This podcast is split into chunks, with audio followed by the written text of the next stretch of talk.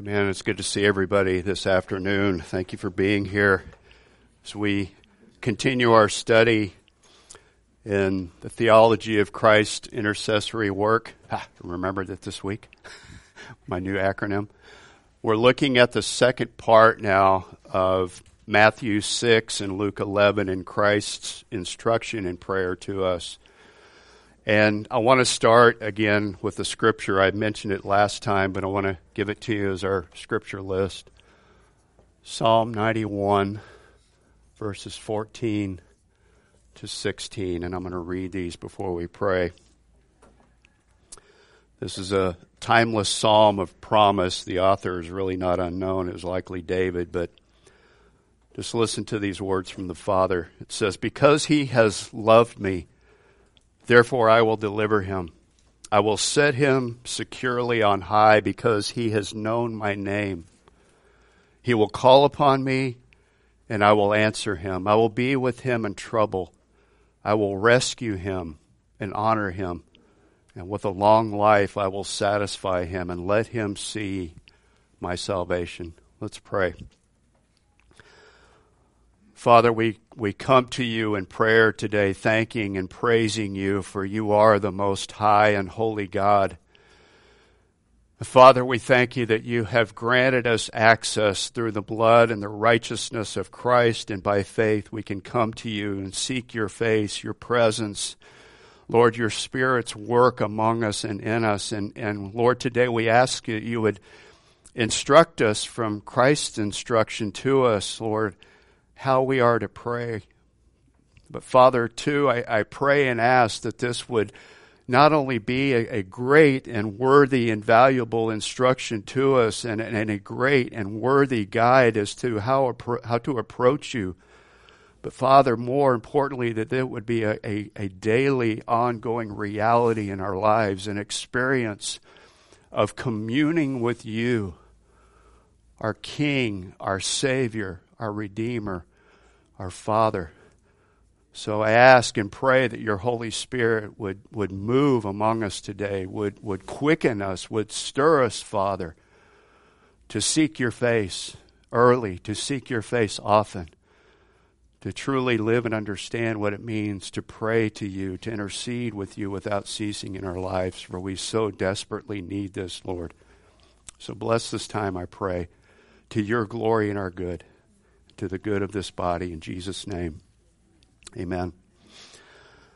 To preface our, our review of last week, as I prayed, I, I, I want to simply share what, what Christ is teaching us in his discourse here on, on how to pray to our Heavenly Father. It is, of course, to, to begin to build and strengthen this priceless relationship we have with God because he is the one has, who has predetermined it. He is the one who has initiated it. And he is the one by his grace who will continue it. And he did this even while we were in our sin. And for us now in Christ, our relationship is to be one of holiness, but and not of, of harsh coldness. It is one of sweet intimacy that compels us by love into prayerful fellowship exchange, interchange, soulish intercourse and communion with our Father, where He speaks to our soul as He spoke to David I am your salvation. God is not some abstract third party construct with no relational attributes with His children. He is our dear and holy Heavenly Father. And our goal as, as Christians in this life is godliness that's born of obedience to Christ. It is, it is this obedience that unlocks for us the riches of our relationship and our experience of Christ. And our praying, our intercessory communion with God prompts and nurtures this obedience in us. It, it puts our hearts to be intertwined with the Word of God in, in a, a, proper framework to obey. A, a as as one brother pastor used to say, it it jiggles our willer. It enables us to will, to obey, to desire to obey God, His precepts, to, to please Him in this. And listening to him speak to us, I want to read just one verse out of Song of Solomon. But to hear his love for us and how the Lord himself delights in our communion with us, how he sees us now as his chosen bride. This is Song of Solomon 4 7. He says, You are altogether beautiful, my darling, and there is no blemish in you. That's how the Father sees us in Christ now. Yes, we still deal with our remaining sin, and He is willing to take that sin and forgive us. But He still sees us consistently, constantly in that love as He sees His only begotten Son. And He calls us His darling. And our Heavenly Father desires and He delights when we come to Him through Christ. He, he looks upon us, us both as justified and as adopted. He is the judge that can justify us and then take us home with Himself. And He sees us with such love, such beauty, because of what He has made possible through the power of the blood of His Son, the Lamb of God.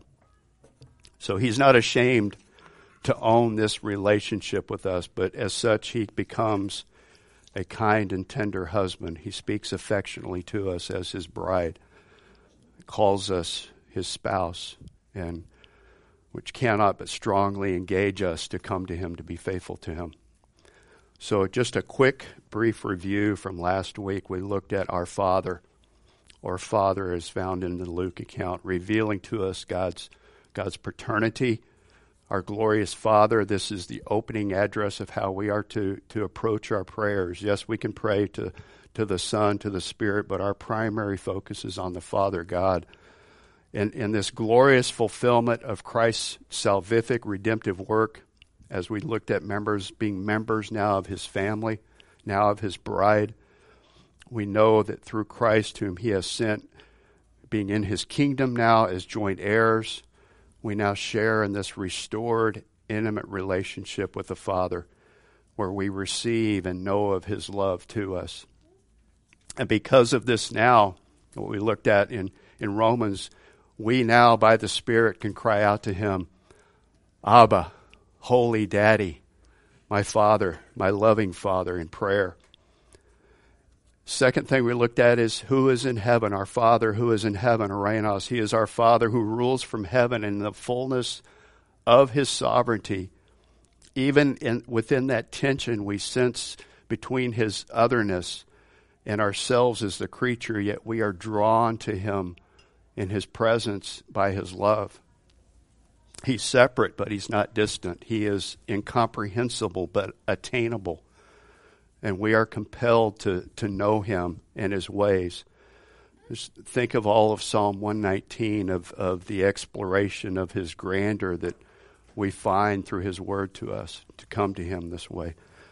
Then we looked at Hallowed be your name in our in our prayer to God in our life as a reflection of God, the Lord's instructions that we are to bring an adoration and an honor to His name in how we speak, how we live, how we go about our daily activities, how we, we relate to our family members, to the world.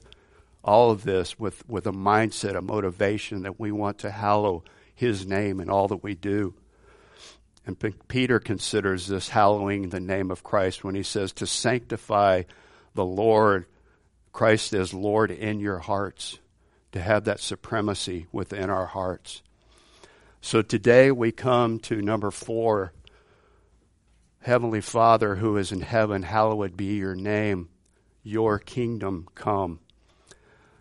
We, we know from Mark chapter 1, verse 15, at the very outset of Christ's ministry, his first words, and, and, and as Mark records them in the gospel, the time is fulfilled. The kingdom of God is at hand. Repent and believe in the gospel. And John the Baptist also declares the kingdom of heaven is at hand in John, or excuse me, in Matthew 3 2. And other accounts in, in Matthew and Luke as well there's, there's instances of the kingdom of God being present, and yet, even within the people, they're very sense that they're unaware of it. They're aware, unaware of its presence and even acknowledging it. But here today we have Christ instructing us to pray for something that is not so much asking that something may become true, which is not already, but rather that his actual kingship, his lordship, may be fully implemented in the hearts and lives of the people in submission to his authority, to his holiness. This, this kingdom principle, this kingly power of God in Christ, is what he himself brought into this world. That's what he means by in Mark, the kingdom of God is at hand. I am present here. I am the kingdom of God. And that kingdom reality has, has made its intrusion into this world by Christ himself. And this is one of the central motifs of Scripture, especially the gospel and Jesus preaching. That kingdom of God is at hand. So, what Christ is praying here essentially is, Thy kingdom come is the, al- the already, what is to come now in not only our lives, but in our prayers. Lord, Thy kingdom come into my school, into my workplace, into my very family into the world around me, into those who are walking around the shops at Legacy. That kingdom principle, that kingdom rule, the revelation of Christ Himself, that He is the means of salvation, that is the motive of our prayer, that that would come and be a reality. Any questions on that?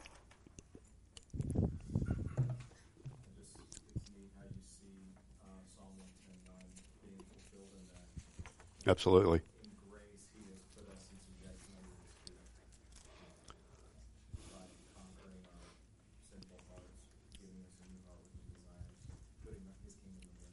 Yep. That's that's the kingdom reality coming into our lives. Yeah, and that's what we Christ is instructing us to be in prayer about. But it's also a not yet prayer. We we long for with joy. Maybe many of us, I, I, I know many of us, not until Lord may our family be saved, but we do desire your kingdom come. You know, that it, your revelation, your your ultimate vindication, your your glorifying presence to be known upon this earth. But the all the, the already we pray for to occur, like you said, in the hearts. And this in the gospel accounts, this this divine purpose of the Father to exalt the Son in this is what we see in this prayer that this instruction is to align our prayers with God's kingdom purposes. The whole theme of Scripture can be simply said as God's redemptive plan, right? And that comes upon us by that kingdom intrusion into our lives. This should be our desire, our motivation, and our prayer. And really, the, the verb tense in this request, eltheto, is let your kingdom come now. To have that boldness to pray on behalf of others and in our daily lives. Lord, let your kingdom rule come now because I know my tendencies to wander. I know my tendencies to be distracted, to be diverted, to be led away into sin. I am still a weak vessel. Let your kingdom come now and rule in me this day. For I need that presence. I need that garden of my heart to be filled with the authority and rule of Christ Himself. Holy Spirit, blow out the dust to- tear up the weeds in my heart and rule in my heart today. That's, that's the, the emphasis, the impact of this eltheto. This is how Christ is teaching us to pray. In a boldness to the Father. Father, this is your theme of redemption. This is your plan to bring your kingdom into the hearts and lives of men and women. Lord, let it come now. I, I beseech thee, Father, according to your promise and your purpose that you determined to happen. May it come now, Lord. May it come. Any thoughts? Do we pray this way? Do we desire that kingdom rule, to Christ to be manifested and glorified, and sinners to see them come to repentance and faith, and to see the glory of Christ in their lives? Yes. It is. Because, um, like, it's funny, I was reading Amos the other day, and, um, and it, Amos 5.18, it says, Woe to you who desire the day of the Lord. Why would you have the day of the Lord? It is darkness and not light. And so it's like, there, you know, obviously it's, it's talking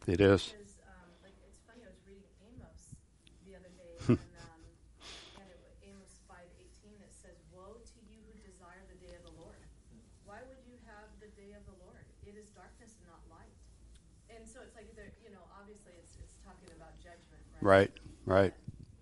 As Christians, we kind of feel that too. Yeah. Like, we do say, Come quickly, Lord, but wait a minute. Um, I want to see them saved. Yes.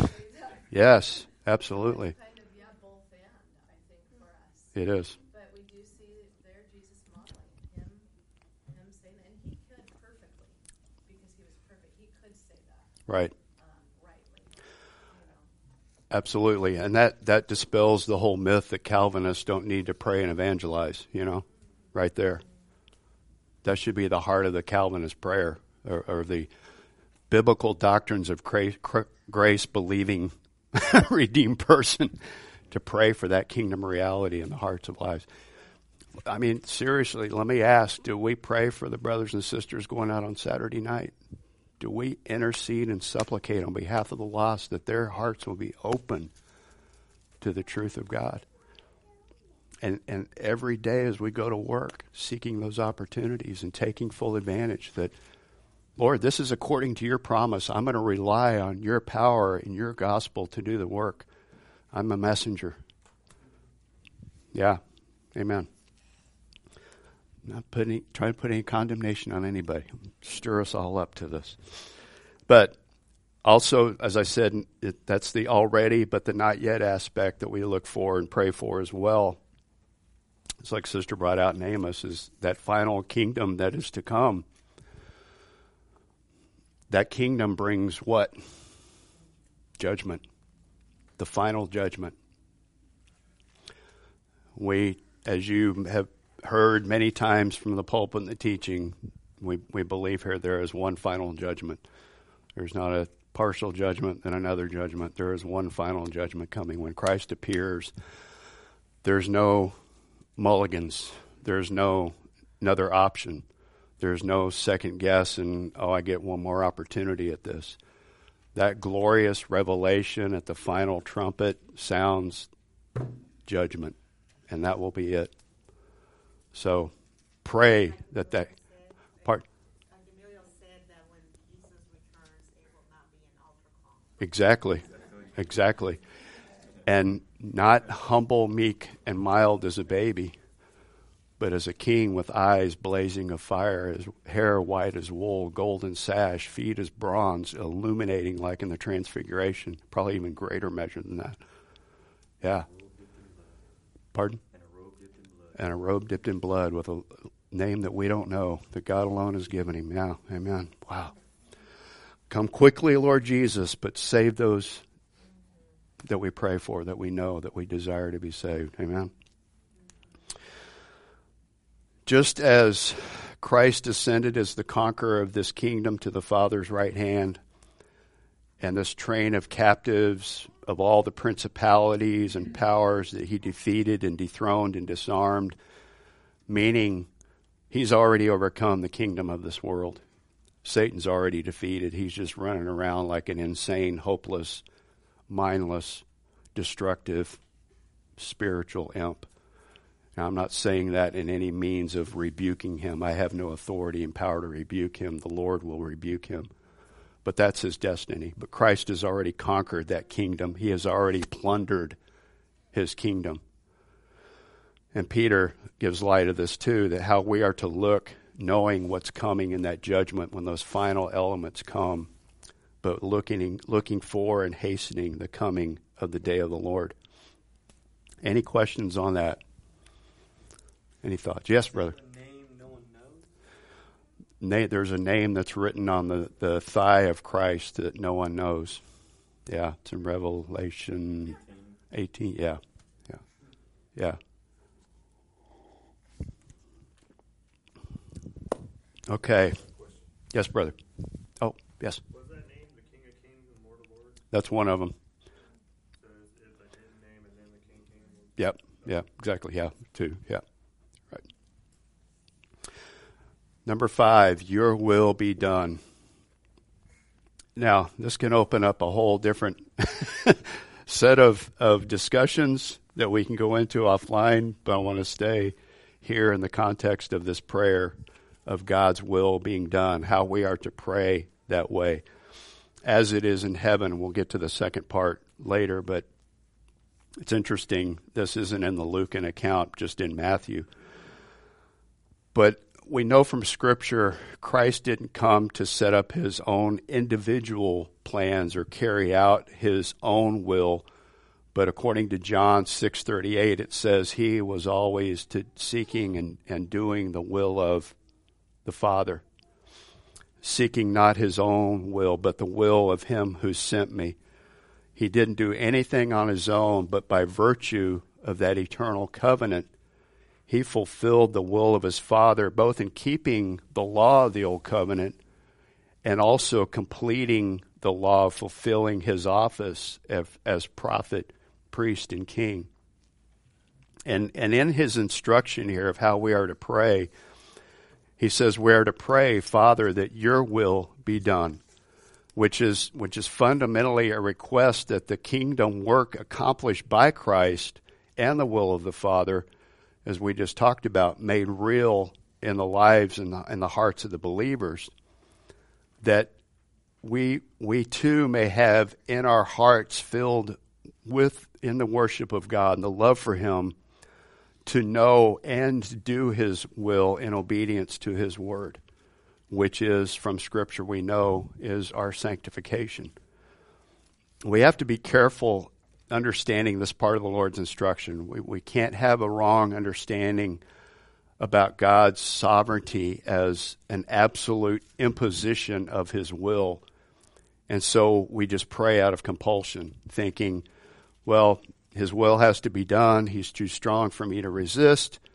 So what's the point of praying otherwise? And we know God has a decreed will that we don't know the full mysteries of how those things are to be accomplished, okay?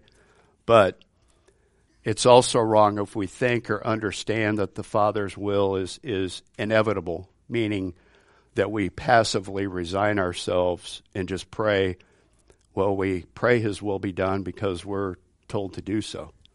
That's not what the, Christ's instruction here is for us. We're, we're not to be resignedly obedient, but to pray in faith not shifting our will into some indifferent type of neutral mode and, you know, okay, whatever, I'll just pray because I'm supposed to.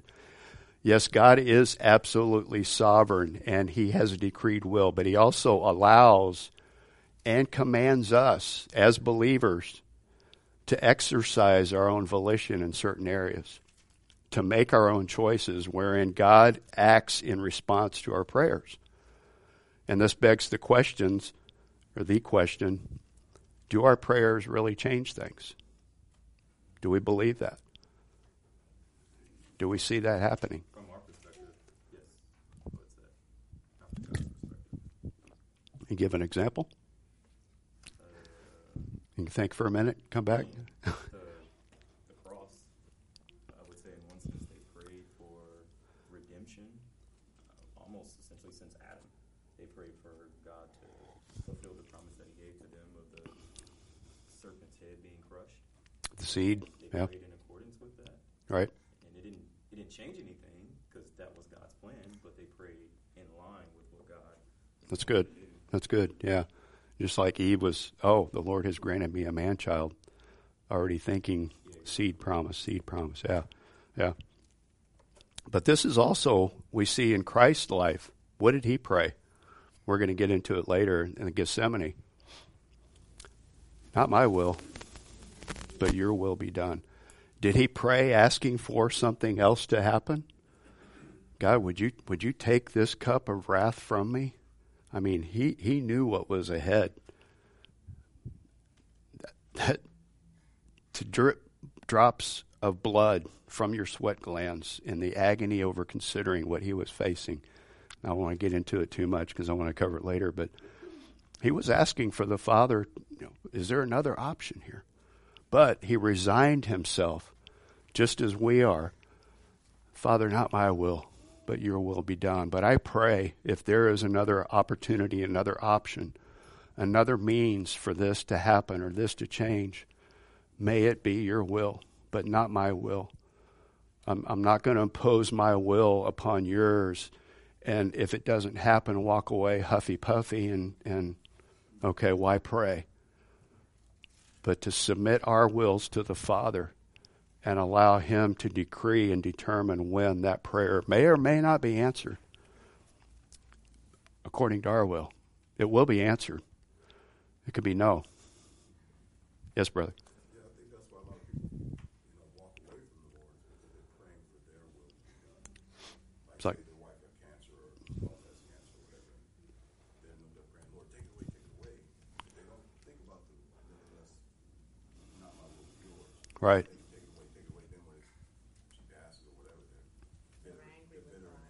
Right. Right. If if we pray this in accordance with this, we have the greatest contentment. Lord, thy will be done that your name will be hallowed and glorified. If if it is according to what I prayed, praise God because I know that by the Spirit's work in me and interceding on behalf of that person or whatever, that was your request. That was your doing. That wasn't my selfish will. That was just my heart crying out for, for your will to be done and this your name to be magnified. That's our motivation.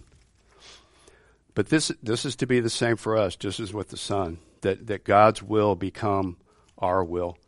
And that by praying in faith, not not limiting our sense ourselves to this sense of just duty, uh, we got to do it because we've been commanded to do it, that God is going to do what He wants to do, but that through our prayers, we are exercising this God ordained means to change the things in this world. Yes, sister. I think of James 5, 16 and 17. Your prayer is righteous man, and availeth much or accomplish much. And then verse 17 says, Elijah was a man with a nature like ours, and he prayed earnestly that it would not rain, and it did not rain on the earth for three years and six months. Amen. So he hears the prayers of the people because of Christ. And who received the glory in all of that in Elijah's prayers? It manifested God's power and authority over all that. Elijah didn't get puffed up and, you know. But thank you. You're, you're my next scripture there. I was going to go to James. That's exactly it. The, the prayers of a righteous man.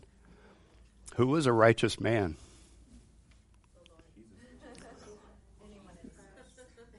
A believer? as as Song of Solomon just said, you're you're precious in my sight. You're you're no blemishes in you, because of Christ, of course. You are now a righteous man. The prayers of a righteous man availeth much. That needs to be our heart humility attitude going into prayer. That because of Christ and his righteousness, I come on behalf of my sister or my brother or, or on behalf of our nation, that our leaders would repent and turn to Christ in faith, that they would do right, that sin would be ma- made manifest, and these men and women would be humbled for the glory of God. Sorry, I'm getting there. but that's, that's the prayers of a righteous man. They avail much, they change things. You got a thought, brother? I saw it coming.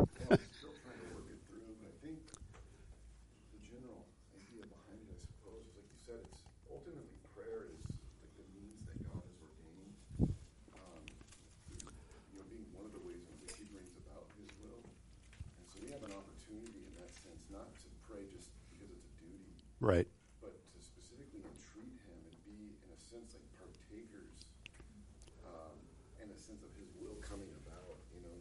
Amen. And and what what do we find as see if I can phrase this in a question. What do we find in the substance of his will that he gives us in the word of God? Does that make sense? Does he make promises to us? Man, lay hold of those in prayer. Your desire, Father, is that all men would come to repentance. I know it's not all not everybody's going to be saved, but you said it was your desire. I beseech on behalf of my, my mother, my my children, that they would be saved. Yeah. Amen. Jonathan Edwards has a quote. Ready? Here comes some heart pain. we are not our own, therefore, neither our reason nor our will should dominate our plans and actions.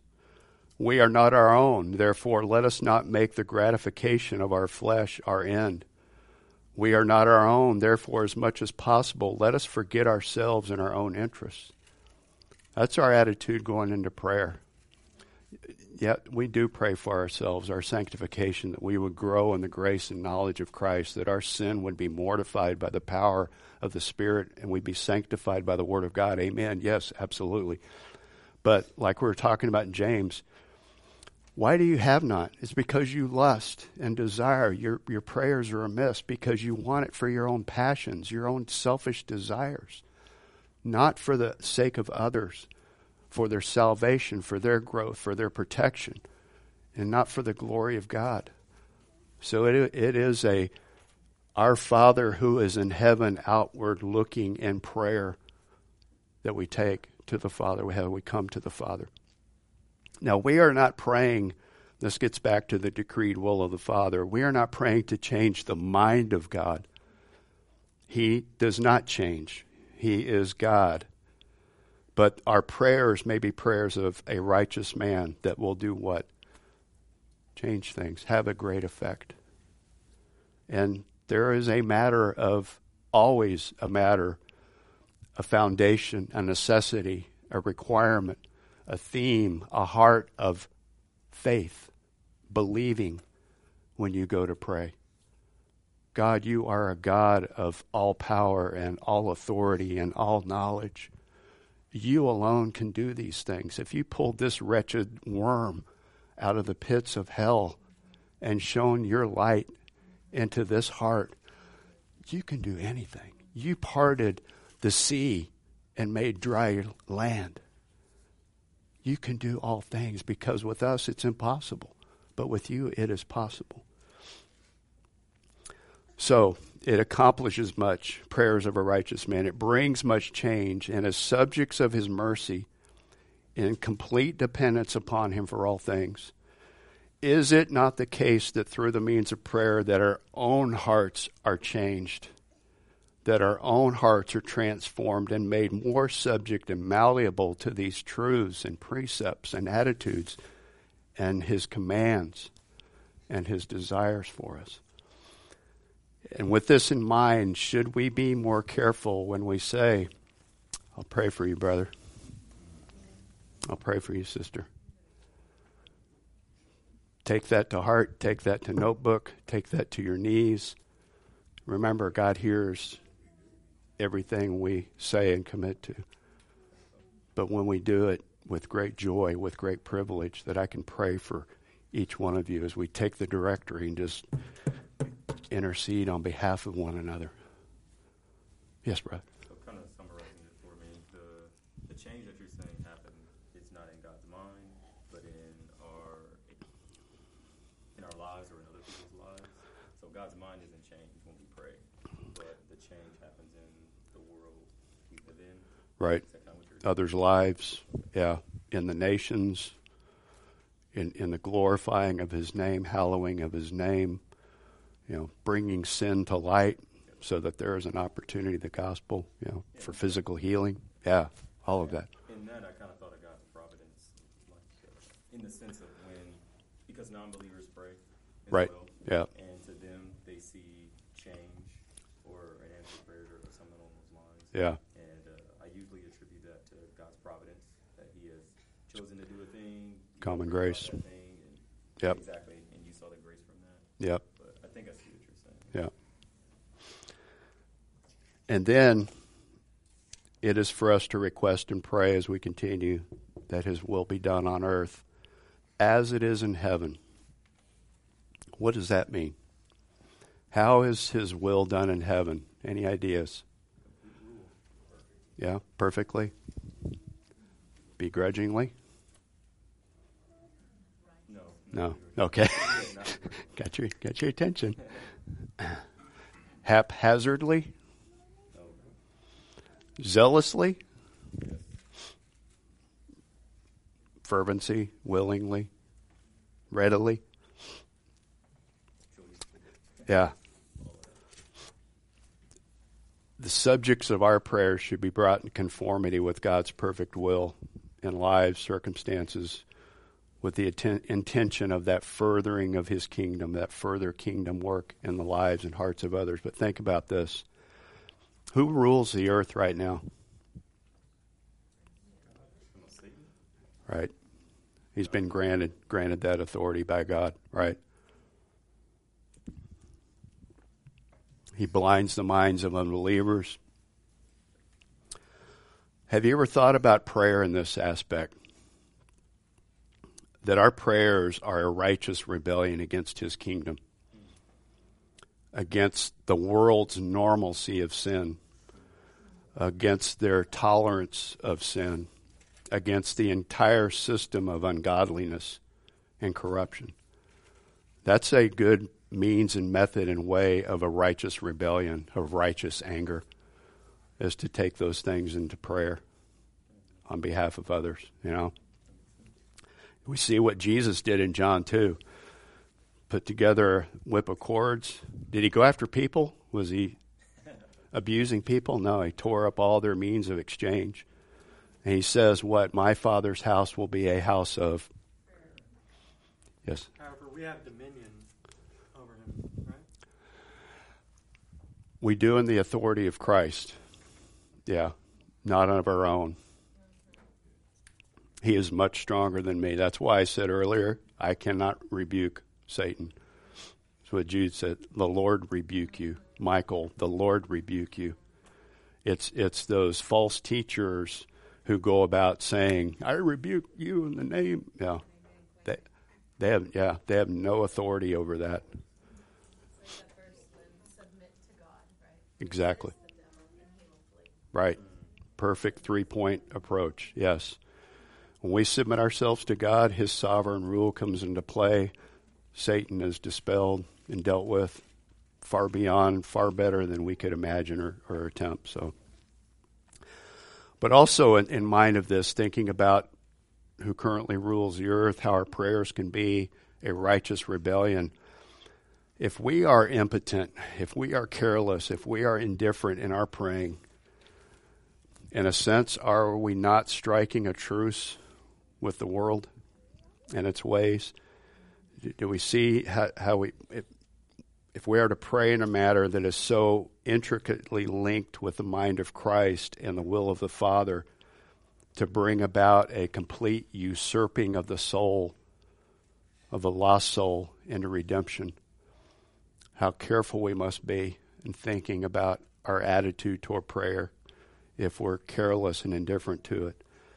And, and to pray for righteousness, to pray for Satan's will and ways to be undone, is to pray a lot like David in Psalm 68 1, where he said, Let God arise and let his enemies be scattered, and all who hate him will flee before him. That's our only authority over the enemy, is to pray like that, that God will do the uprising and usurping over those unseen forces. But of course, and, and, absolutely and most certainly, as I said earlier, to pray rightly in all these matters is to pray in faith, pray in believing in whom in the God with whom we have to deal and with whom we come to. Faith in the Father, faith in the Son, faith in the Spirit and in the Word that we have received and all of the promises that, that are contained therein for us. Those are ours. Those are great gifts that he gives to his children and to his bride that we are to, to stand on and, and pray for and request of him. And it's also believing that our Father hears our prayers. How many times do we enter in our closets to pray and we wrestle with that kind of reverberation off the ceiling that is it really going anywhere? That's a struggle. Man, I, I know it. Father, are you really hearing? Are you really listening? But that's where faith comes in and believe that He is hearing our prayers. Even when we don't feel like He is, or we don't sense that He is, He, he hears the prayers of His children, of His redeemed children. And this can be a great hindrance to us if we let that feeling, that sense overrule our pressing in harder to the Father to say, I'm coming to you by faith, not on my feelings, not on my emotions. I want to engage with you. I want to be with you. And, and that's when you pull out the word or you pull out, if you don't have a valley vision, I highly recommend you get one of these. I'm going to show you an example of this in a minute. But believing that He hears our prayers.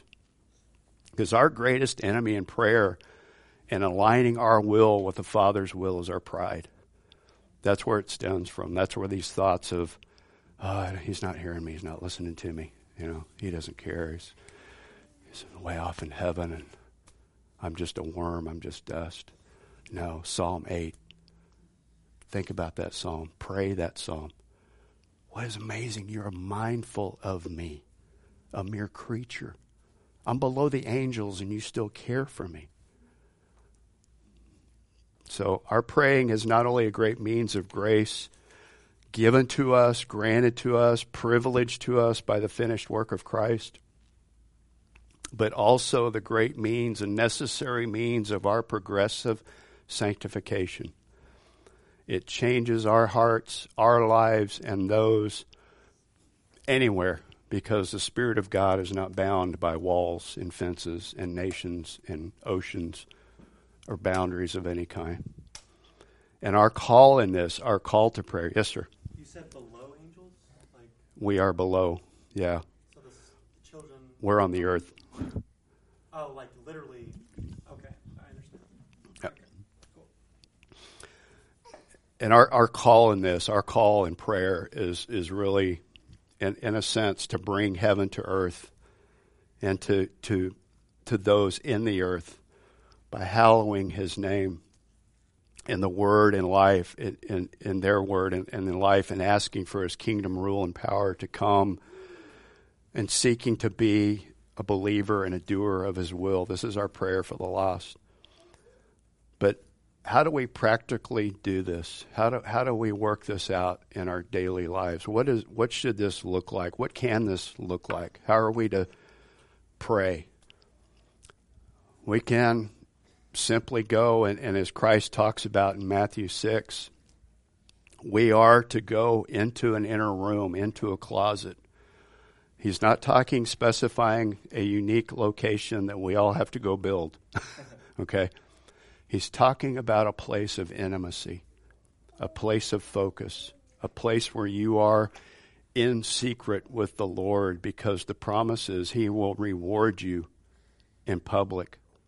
He will reward those who seek Him earnestly, who seek Him diligently. As Christ specifically says in Matthew 6 6, go, let me back up, when you pray, implying, believer, in me, you will be praying. And when you pray, go into your inner room, close your door, and pray to your Father who is in secret. And your Father who sees what is done in secret will reward you. He'll reward you with that confirmation that he gave to David I am your salvation, I am your king. But for us to seek him rightly is to seek him, as I said, by faith to seek him earnestly in light of his character, as we saw in Song of Solomon, because of his great love for us. He sees us as precious, as spotless.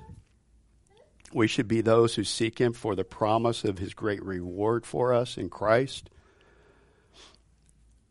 But we have to be, but we, we have for us some very positive precepts for the believer to, to utilize, to go along with for us individually, yes, first, maybe foremost, but this secret prayer needs to be, even I would say, a priority before our public prayers, before we pray with our family. It's not to say you can't pray with your family or be in public prayer, but if there isn't an intimacy, a private prayer life of your own, it, it kind of impedes the public prayer. There's, there's sometimes a greater sense of wrong sense of unworthiness that I can't do this. But if there is that intimate time of prayer in the closet, then there is there is a greater desire to be with one another, to, to gather together and to go before the throne of grace together and intercede on behalf of one another. It's a command of Christ. Go into your inner room, go into your secret place, and seek the Father, and He will reward you. So I want to give you just five points. I mentioned Thomas Brooks' book last week, The, the Key to Heaven. He's got five brief things here I just want to give you, and then I want to read out of Valley Vision for you just to give you an example that goes so well with what we've been studying. Brooks says, It is a great privilege and most blessed dil- duty to diligently pursue private prayer with the Father. We've seen that. Private prayer aids in the witness of a clear conscience before God. Neglect of it will stir up accusations. Neglect of it will bring in condemning thoughts. Neglect of it will bring in those terrors, false terrors.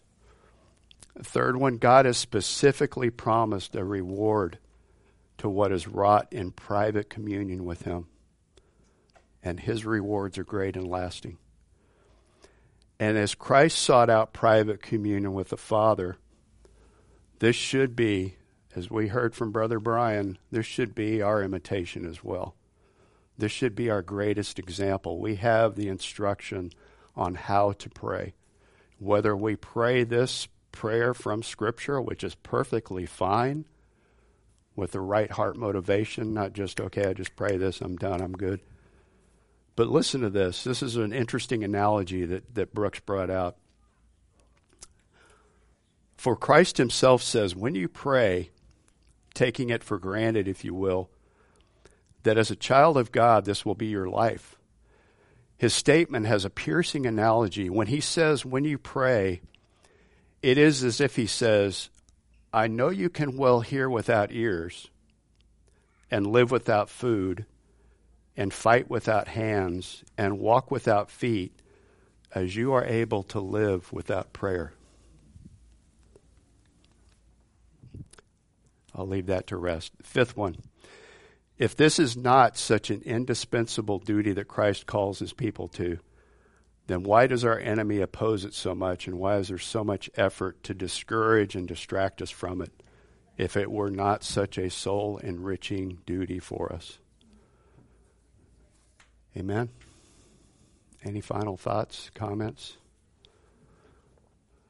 Believe me, I have been deeply convicted over this study.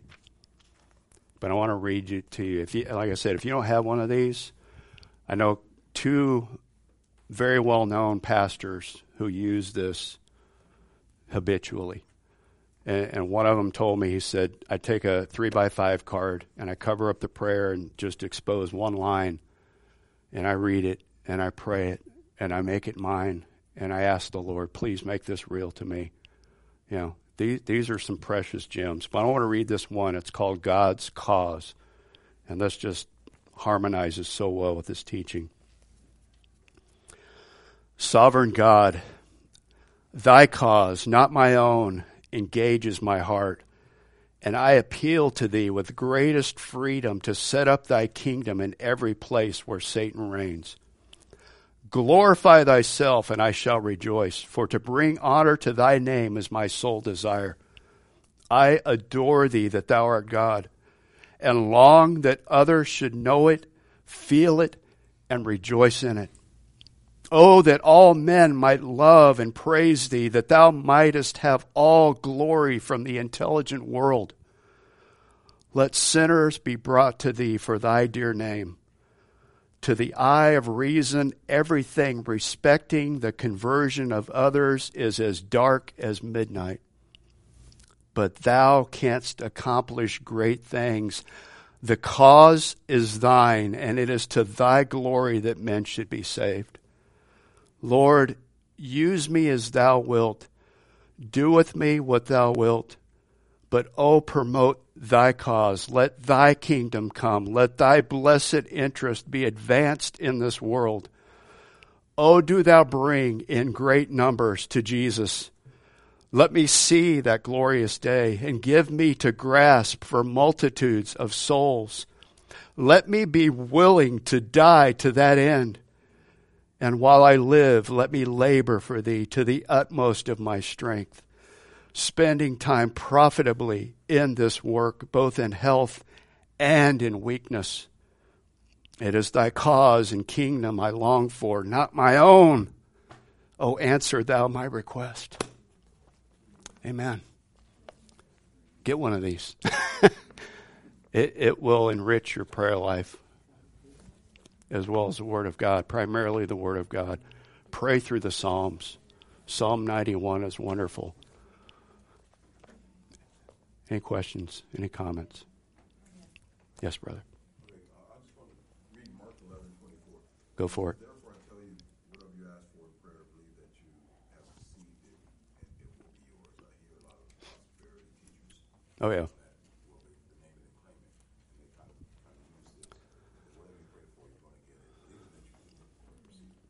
Because they're not aligned in this. They're aligned in their own selfish motivations. They want the best life now. This is their kingdom, you know.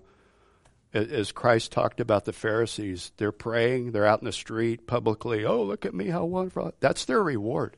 That's the extent of their reward. And that's the, the, the judgment that those men have already received who pray in lust, in desire, selfish passion for those things. That's it. That's all they're going to get. That that's their heaven. They don't pray, you know, to be according to his will. Right. Exactly. This that's that's why I took our time and broke this down. This is the the, the premise, the primary focus is our Father who is in heaven, hallowed be your name. Thy kingdom come, thy will be done. Now next week, Lord willing, our requests, our supplications. And and really the finite extent of those, you know, because this isn't our best life now. Ours is yet to come. Yeah, yeah. There's a church in Houston. If you want to go, no, excuse me, not a church. That's a gathering in Houston. Yes.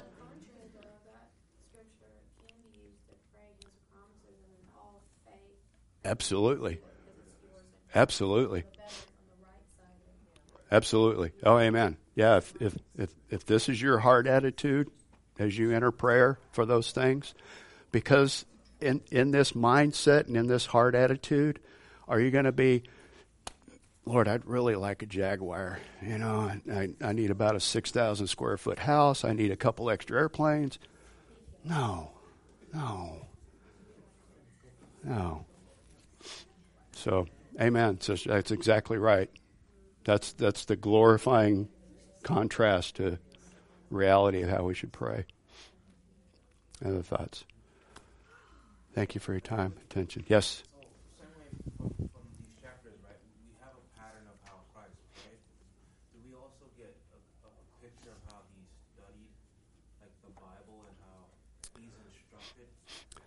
Well, we know that happened in his youth when he was in the temple. When remember when his parents went back and he was there, and they three days they couldn't find him. Went back. You knew I had to be about my father's business. I mean, at that time we know he was being instructed and questioning and, and discussing things of God. Um, but him being the Word of God, I'm sure he knew the scriptures by going to the scrolls and reading and studying because he grew in wisdom and stature too. And so, in, in his humanity, as part of that hypostatic union, his humanity, he had to learn those things and study those things. But I, I am sure, I, I can't say this definitively, there was probably a realization just as he prayed when he came into the temple and said, Today this is fulfilled in your midst. I think that reality was, was definitely working in him. But he knew this is my destiny. He wouldn't worry about having a pillow to lay his head on, you know, or accumulating wealth or having a house. This was his purpose in, in redeeming sinners, redeeming a lost men, women, and children. Are we any different? to follow in his likeness? To imitate him in those things? That's that's our primary goal, right? That's our primary prayer. but we'll get in next week, Lord willing, on the daily matters, how we take those to the Father, because He welcomes those too. He He He sincerely desires us to come with those requests, and and I can tell you a testimony to see those daily fulfilled in our brothers and sisters' lives in Cuba is just a, a daily awe filling miracle work of God. You know. Amen. Praise God. Let's continue worship.